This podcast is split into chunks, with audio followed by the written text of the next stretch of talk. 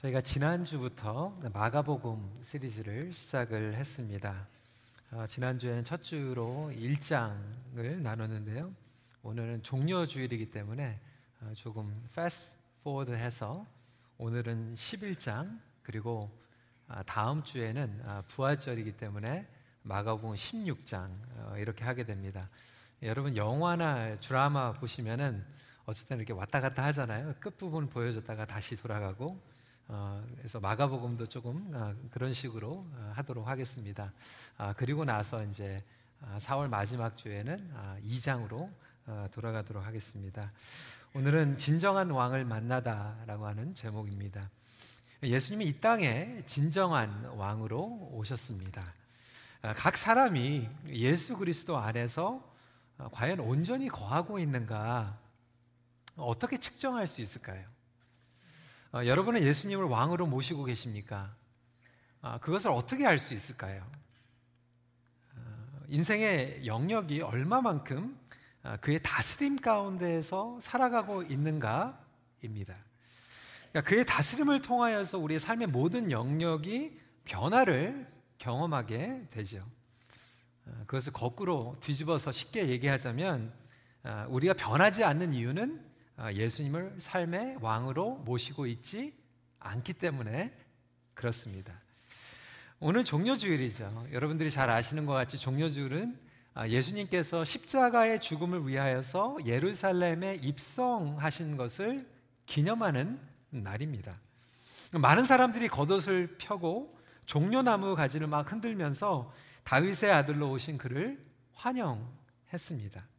8절에서 9절에 이렇게 기록이 되어 있죠. 많은 사람들은 자기들의 겉옷을 또 다른 이들은 들에서 벤 가지, 아, 나뭇가지를 길에 펴며 앞에서 가고 뒤에서 따르는 자들이 소리 지르되 호산나 찬송하리로다 주의 이름으로 오시는 이요. 이스라엘의 역사를 보면 아, 이런 기록이 있습니다. 다윗 왕이 압살롬을 물리치고 다시 예루살렘에 재입성을 할 때 수많은 사람들이 예루살렘 바깥에 나와가지고 환호성을 치면서 그를 환영을 했습니다. 그래서 예수님의 입성은 다윗이 그 역사적으로 입성했던 것을 어, 연상케 했고 그 당시만 해도 이스라엘 백성들이 무너진 그 예루살렘 그리고 이스라엘의 다윗의 자손이 메시아로 와서 회복할 것을 기대를 하고 있었기 때문에 예수님의 지금 이 입성은 그들로 하여금 너무나도 어, 기대로 가득 차게 만들었던 것이죠. 그래서 그들의 기대는 고조가 되어 있었습니다. 거기에다가 종려나무는 아름다움과 영광을 상징하는 거예요. 이스라엘 백성들이 이제 애굽에서 어, 이제 광야 생활을 하게 되죠. 가나안 땅에 들어가기 전까지 이 광야 생활을 할 때마다 종려 나무를 반갑게 만나게 되면 이 종려 나무 밑에서 쉼을 얻을 수 있었습니다. 그 아름다운 그 가지 밑에서 쉼을 얻게 되는 것을 기억하기 위해서 솔로몬이 나중에 이제 성전을 짓게 되는데 이 성전 주위에다가 종려나무를 굉장히 많이 심어 놓게 된 거예요. 아, 그래서 오늘 이 광경을 보게 되면 이스라엘 백성들이 예수님께서 예루살렘에 입성하신다고 하니까 이 종려나무의 가지를 다 가지고 와가지고 흔들면서 예수님을 환호하고 있는데 호산나 그 뜻은 우리를 구원하셔서 메시아여 다윗의 아들 메시아여 우리를 구원하옵소서 이렇게 외치고 있었던 것입니다. 이날의 광경만 해도 예수님께서 이스라엘의 왕으로 오신 것에 대한 그 기대에 충분하였단 것이죠. 하지만 우리가 잘 아는 대로 예수님의 뜻은 군중들과 달랐습니다. 이 세상의 기준의 왕으로 오신 게 아니라 진정한 왕으로 이 땅에 오셨습니다. 영원한 나라의 왕국의 왕으로 오셨습니다. 그렇다면 우리의 삶 가운데도 마찬가지입니다. 예수님께서 예루살렘에 입성하신 것 같이 예수님께서는 왕으로 우리의 삶 가운데에서 입성하기 원하세요. 과연 우리의 삶 가운데에서 엔터하시고 입성하셔서 우리를 다스린다라고 하는 개념은 무엇일까요? 피상적으로 예수님께서 우리를 왕으로 다스립니다라고 하는 고백으로 끝나는 것이 아니라 우리의 삶의 모든 영역 가운데에서 다스리기 시작하는데 오늘은 조금 더 실제적으로 여러분들이 기억하실 수 있게 영어로 조금 정리를 했습니다. head, hands, 그리고 heart. Heart는 여기 있지만 여러분 정서상 여기 있다고 생각하시고 head, hands, heart가 예수 그리스도 안에 다스림을 받는 것이 온전한 삶을 살아가게 되는 것입니다. 첫 번째로 그러면 헤드부터 시작하도록 하겠습니다. 예수님의 생각이 우리의 생각과 다름을 인정하는 것입니다. 여러분 그 당시에 왕이 입성을 할 때만 해도요 군마를 타고 입성을 했습니다. 군사를 막 동원하고 자기의 힘과 위험을 과시하면서 화려하게 입성을 했던 거죠. 적어도 왕으로 입성을 하게 되면 백마를 타고 입성을 하게 됩니다. 우리는 백마를 타고 입성하는 것을 기대하죠. 그것이 멋있다라고 생각을 합니다. 우리 우리 청년부에 오래 있었던 우리 자매들은 굉장히 많이 공감을 하죠. 우리 자매들은 소원은 무엇입니까? 백마탄 왕자랑 결혼하는 겁니다. 그렇죠. 세상에 백마탄 왕자는 없죠. 그런데 그럼에도 불구하고 백마탄 왕자를 원합니다. 제가 LA 있을 때 어느 청년부 목사님이 자매들한테 그렇게 얘기를 하더라고요. 얘들아, 백마탄 왕자는 없다. 그리고 만약에 백마탄 왕자가 있으면 왜 너희들하고 결혼을 하겠니? 이렇게 얘기를 했습니다. 여러분, 우리는 이 세상에 화려한 왕을 원하죠. 아, 중요한 사람이 온다 그러면 경호원들을 다 동원하죠. 아, 미디어, 동선, 계획을 합니다. 지금 같으면 카메라 동원이 되고 난리가 났을 거예요. 여러분 이스라엘 백성들이 원했던 왕은 어떤 왕이었죠? 힘센 왕이었어요. 이 다윗과 같이 모든 전쟁에서 이길 수 있는 왕이었습니다. 영토를 확장시키는 그러한 왕이죠. 그래서 힘 있는 왕이 와서 전쟁으로 복수할 수 있는 그러한 메시아를 원했던 것입니다. 그럼에도 불구하고 이스라엘의 백성들의 상상을 초월해서 오늘 예수님께서는 나귀 새끼를 타고 입성하고 계세요. 그들의 생각과 완전히 다른 모습이었습니다. 왜 그랬습니까? 예수님께서는 사람들의 생각과 기대를 쫓는 것이 아니라 하나님의 약속을 성취하기 위해서 예루살렘에 입성하신 것을 우리는 압니다.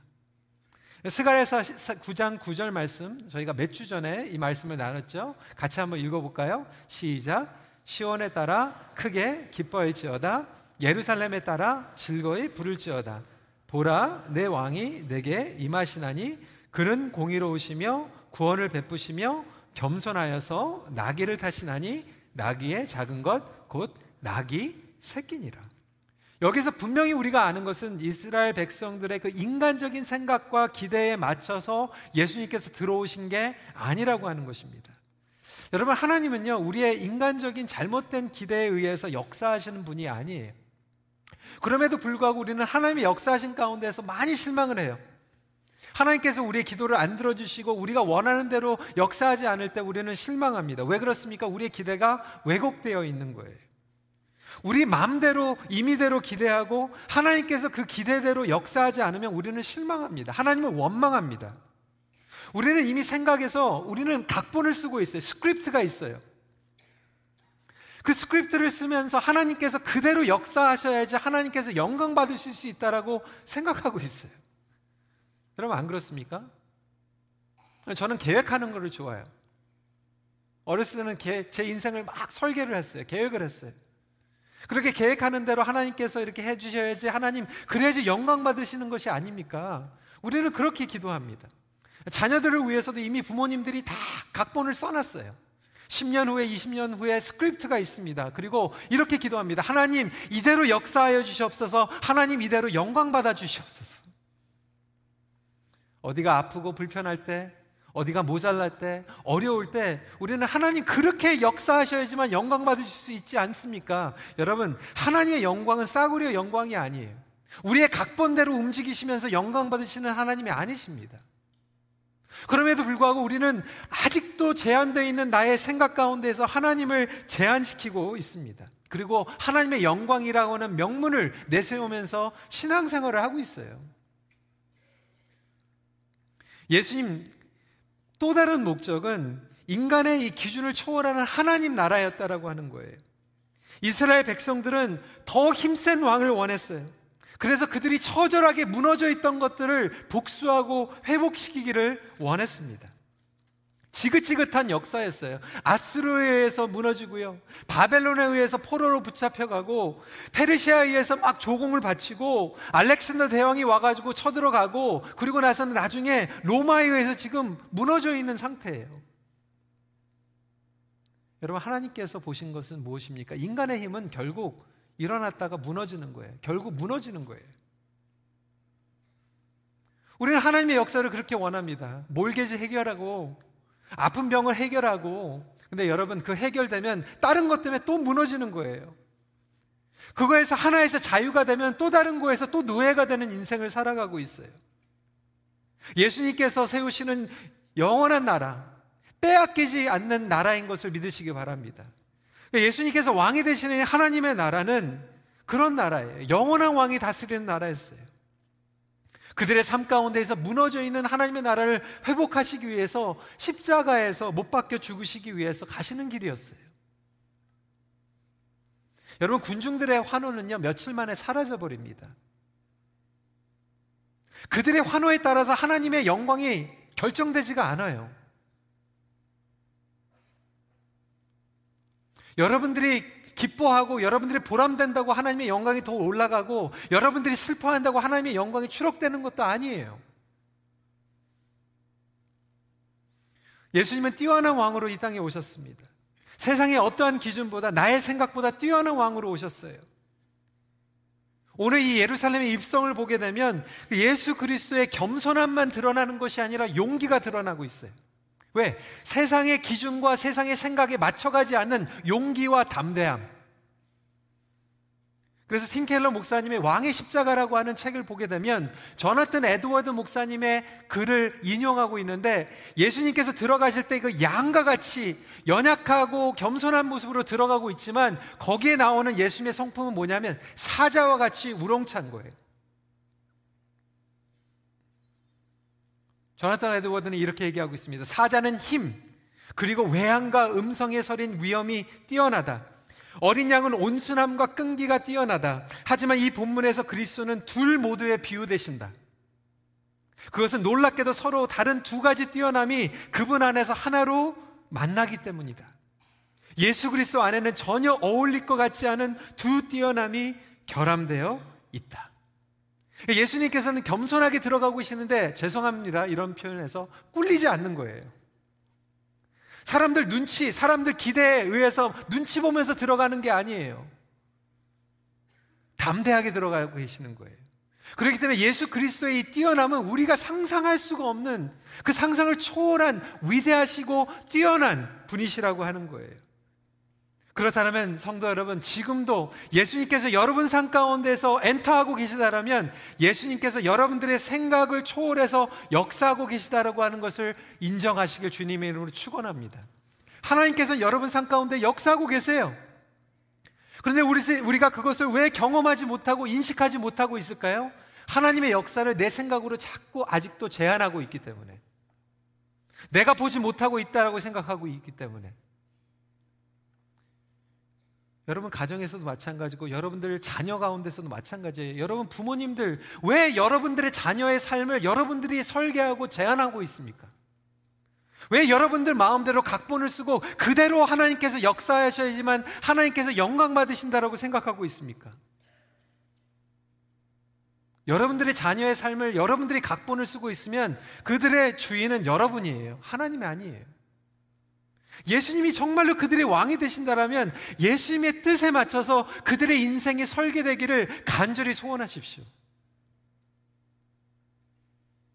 우리가 하나님의 나라를 경험하지 못하고 있는 이유가 바로 이것 때문이라고 하는 거예요.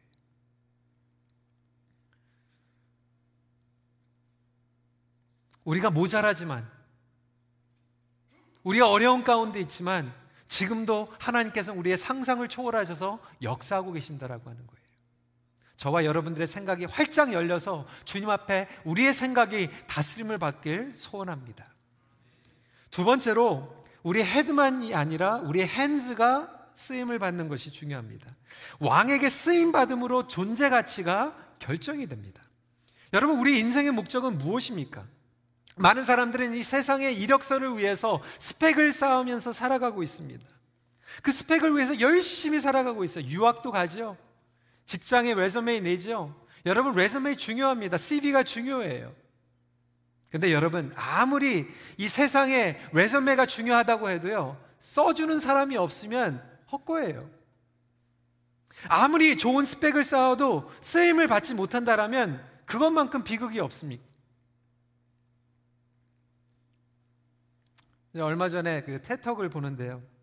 어, 미국의 아주 유명한 그 앱, 그 컴퓨터나 여러분 그 스마트폰에 요새는 어플리케이션 만드는 게 대세지 않습니까? 예, 미국에서 굉장히 유명한 잘 나가는 그 앱 회사의 그 CEO가 그 앱을 만드는 사람들을 이제 인터뷰를 한 거예요. 여러 사람들이 어, apply를 했어요. 그 중에서 다 추리고 추리고 추리해가지고 두 사람만 남았어요. final two. 한 사람은 아이비리그에서 computer science를 공부한 사람이에요. 그러니까 한 사람은 아이비리그는 안 나왔는데 중학교 때부터 자기가 애플리케이션을 만든 청년이에요. 누구를 고용했을까요? 중학교 때부터 어플리케이션 만든 사람을 고용했어요. 학교 가지 말란 얘기가 아니에요. 내가 아무리 스펙을 쌓고 네임 밸류가 있는 데를 나왔다고 해도 쓸모가 없으면 쓸모가 없는 거예요. 다시 말하자면 내가 세상적으로 아무리 이력서가 화려하다고 해도 하나님 보시기에 쓸모가 없으면 그 인생은 사실상 실패한 인생이에요. 하나님께서 나의 창조자가 되시고 나의 구원자가 되셨는데 하나님 앞에 온전히 쓰임을 못하고 인생을 살아가고 끝났다고 하면 그 인생은 헛된 인생이라고 하는 거예요. 그 존재 가치를 누가 결정합니까? 세상이 결정합니까? 그러면 우리는 세상의 노예예요. 그런데 하나님의 결정에 하나님의 존재 가치로 우리가 살아간다면 예수님께서 우리에게 전정한 왕이 되셨다라고 하는 거예요. 그래서 스펙보다 더 중요한 것은 우리가 왕에게 쓰임을 받았냐입니다. 여러분은 지금 왕에게 쓰임을 받고 있습니까? 오늘 본문에는 아무도 타보지 않은 나귀 새끼가 등장하고 있어요. 2절 말씀입니다. 아직 아무도 타보지 않은 나귀 새끼가 매여 있는 것을 보리니 풀어 끌고 오라. 저는 한번 이 나귀 입장에서 묵상을 해봤어요. 아무도 한 번도 타본 사람이 없는 거예요. 굉장히 depress 됐을 것 같아요. 나의 쓸모는 무엇인가? 왜 나는 아무도 안 불러주는가? 왜 아무도 나를 내, 내 등에 안 타는가? 매여 있는 낙의 부르심을 생각해 보세요. 그 낙의 존재 가치는 누가 결정합니까? 여러분, 우리 삶 가운데 우리 존재 가치는요, 많은 대부분 경우에는 교회를 다니시는 분들도 세상이 결정하고 있어요.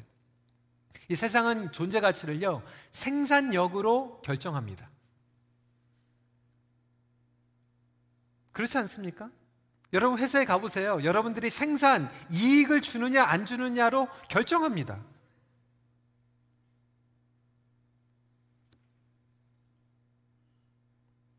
프로핏이 있으면 킵하고 프로핏이 없으면 내보내는 거예요.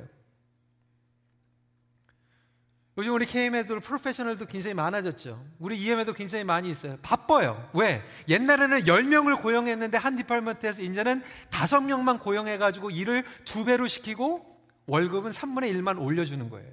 나머지는 회사가 가져가고. 그러니까 바쁘죠. 거기 안에서도 우리는 살아남기 위해서 경쟁력을 갖기 위해서 계속해서 노력을 합니다. 일하지 말라는 게 아니에요. 그러다 보니까 세상적인 가치관 가운데서 우리는 소모품이 되어버렸어요.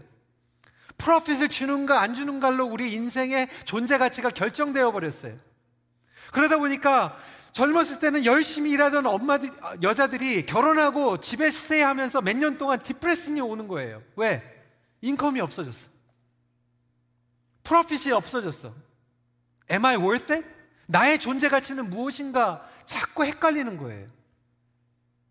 아니 하나님께서 full-time mom으로 calling을 주셨으면 하나님께서 쓰시니까 그 존재 가치가 거기 안에서 부각이 되어야 되는데 아직도 세상적으로 우리는 생각하고 있는 거예요. 여러분 한국의 어르신들이요, 시니어들이요, 50%가 디프레션이 걸렸대요. 왜 그렇습니까?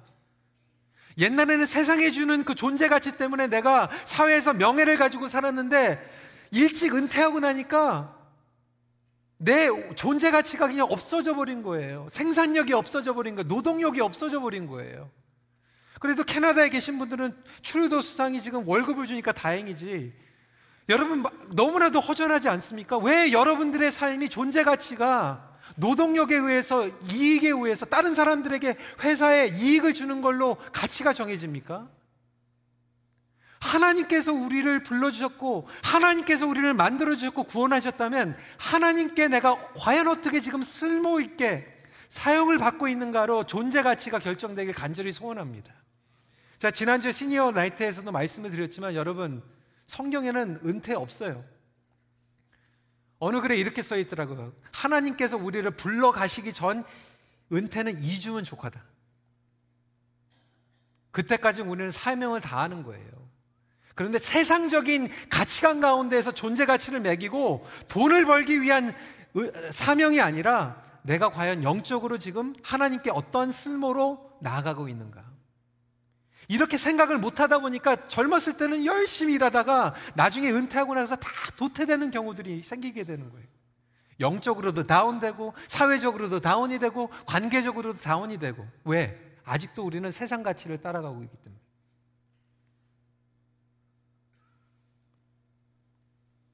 사는 성도 여러분, 세상의 기준이 아니라 왕의 기준으로 쓰임을 받길 간절히 소원합니다. 3절 말씀에 주가 쓰시겠다 하라 그리하면 즉시 이리로 보내리라 하시니 무슨 더 말이 필요합니까? 왕이 쓰시겠다고 하는데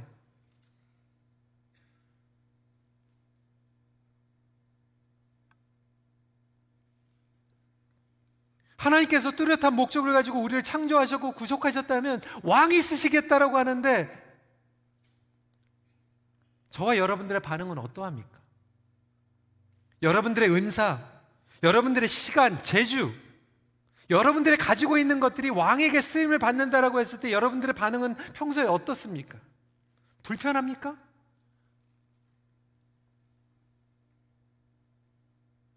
여러분, 우리 마음이 불편하면 그것은 예수님 왕이 아니라 내가 왕이라고 하는 것을 사실 인정하는 거예요. 내 거라고 생각하는 것을 드러내 보인 것 뿐이에요.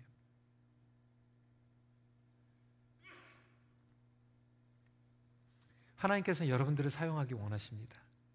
여러분들의 과거, 여러분들의 실패, 여러분들의 연약함, 여러분의 상처까지도 사용하길 원하십니다. 세상에 보기에는 아무도 쓸모없는 것 없고 아무도 안 타는 낙이라도 주가 쓰시겠다고 하면 쓰임을 받는 거예요. 저와 여러분들이 그렇게 멋있게 쓰임을 받길 간절히 소원합니다. 마지막 포인트입니다. 우리의 하트예요.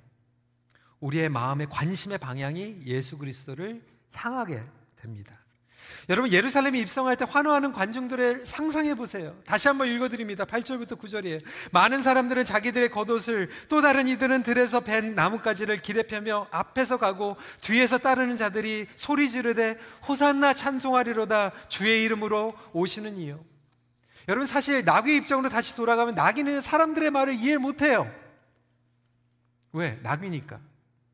근데 착각과 혼동이 일어날 수 있어요. 막 사람들이 막 흔들면서 막 겉옷을 막 던져놓고 막 치어링을 하니까 막 혼동이 일어나는 거죠. 왜 이럴까 사람들이?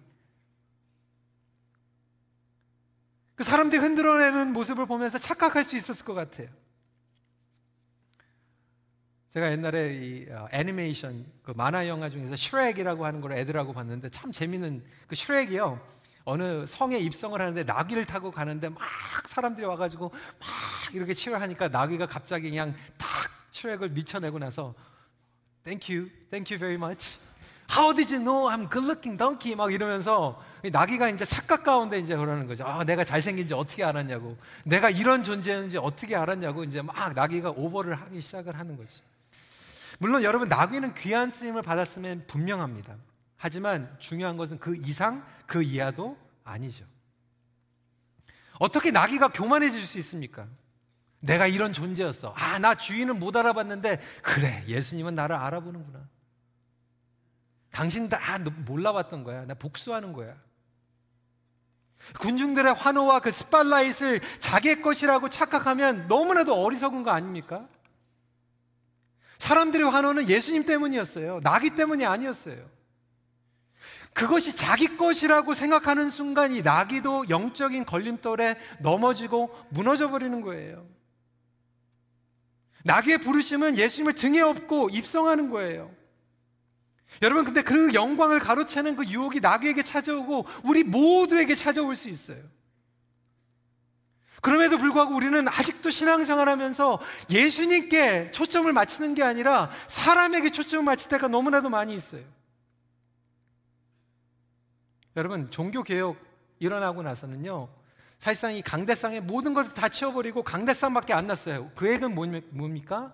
하나님의 말씀. 하나님의 말씀에 집중하자는 거예요. 형식이 아니라 전통이 아니라 하나님의 말씀에 집중하자고 하는 거예요. 그러다 보니까 이제는 조금 이것이 변질이 돼가지고 하나님의 말씀에 집중하는 게 아니라 누가 설교하는가에 집중하기 시작했어요. 아, 아무개 목사 때문에 교회 나오는 거예요. 아, 아무개 목사 때문에 내가 구원을 받았다는 거예요. 여러분, 왜 아무개 목사 때문에 구원을 받습니까? 예수님 때문에 구원 받는 거지.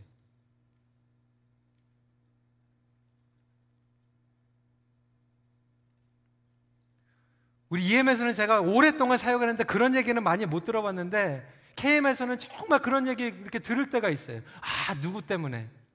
누구 때문에 교회 나온다고. 나중에 뭐가 잘못되면 누구 때문에 교회 떠난다고 그래요. 우리가 예수님 때문에 신앙생활하고 예수님 때문에 환호를 하고 예수님 때문에 예배를 드려야 되는데 왜 자꾸 이렇게 누구 때문에 그러다 보니까 나 때문에 생각하면 내가 교만해지고 내가 인정이 안 되고 내 이름을 거론이 안 되면 그게 불편한 거예요. 서운한 거예요.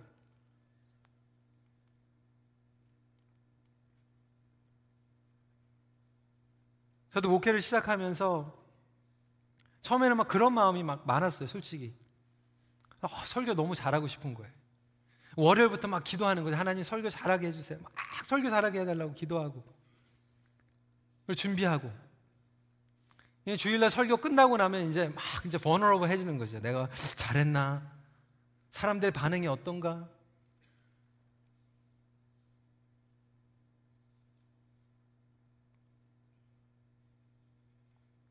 집에 또 돌아가면 월요일날 또 똑같이 루틴이죠. 아, 잘해야 되는데, 잘해야 되는데. 그렇게 몇 년 하다 보니까요, 너무 한심하더라고요.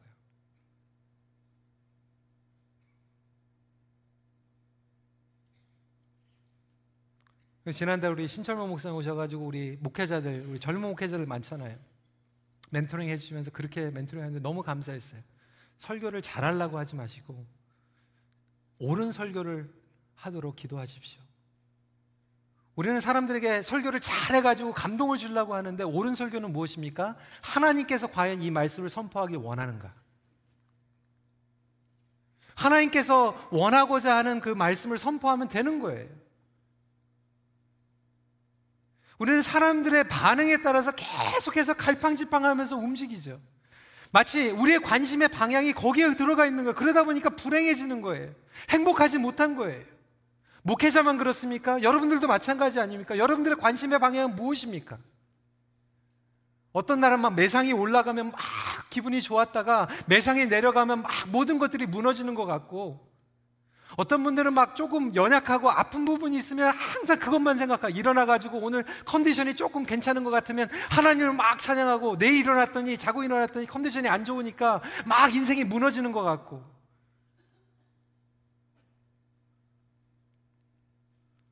어떤 분들은 욕망이 가득 차가지고 그 욕망 때문에 그거 갖지 못해가지고.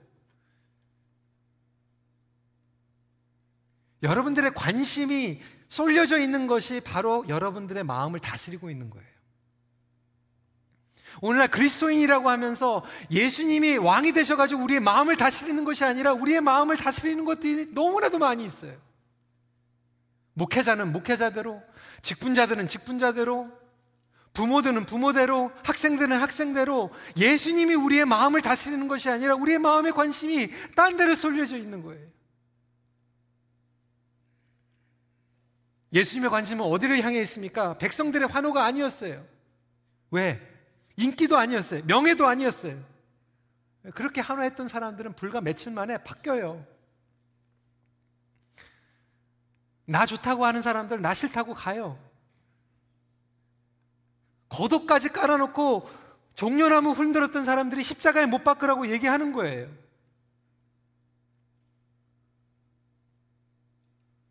예수님의 마음의 관심은 아버지의 뜻이었어요. 상승 성도 여러분, 저와 여러분들의 마음이 하나님의 뜻 가운데 쏠리기를 간절히 소원합니다. 여러분, 그때 후회 없는 삶을 살아가는 거예요. 사람들의 반응, 다른 사람들이 나를 어떻게 볼까 막 그거에 따라서 노예가 돼가지고 내 이미지를 만들기 위해서 살아갔던 사람들은 나중에 다 후회하잖아요. 서운하잖아요. 억울하잖아요. 내 아버지의 뜻을 따라서 살아갔던 사람들은 어려움이 찾아와도 후회가 안 돼요. 오늘 말씀을 정리합니다. 예수님께서 여러 분 삶 가운데 입성하고 계십니다. 예루살렘에 입성하셨던 그 진정한 왕이 여러분 삶 가운데 진정한 왕이라면 여러분들의 head, 여러분들의 hands, 여러분들의 heart를 다스리는 놀라운 역사가 일어나길 소원합니다. 예수님의 온전한 다스림 가운데 매일 하나님 나라를 경험하십시오. 기도하겠습니다.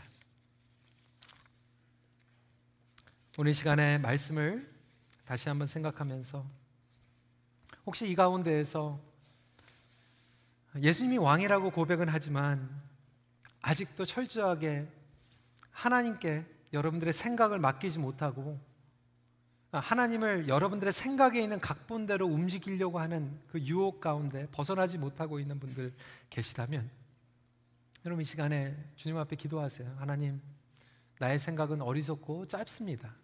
제한되어 있습니다.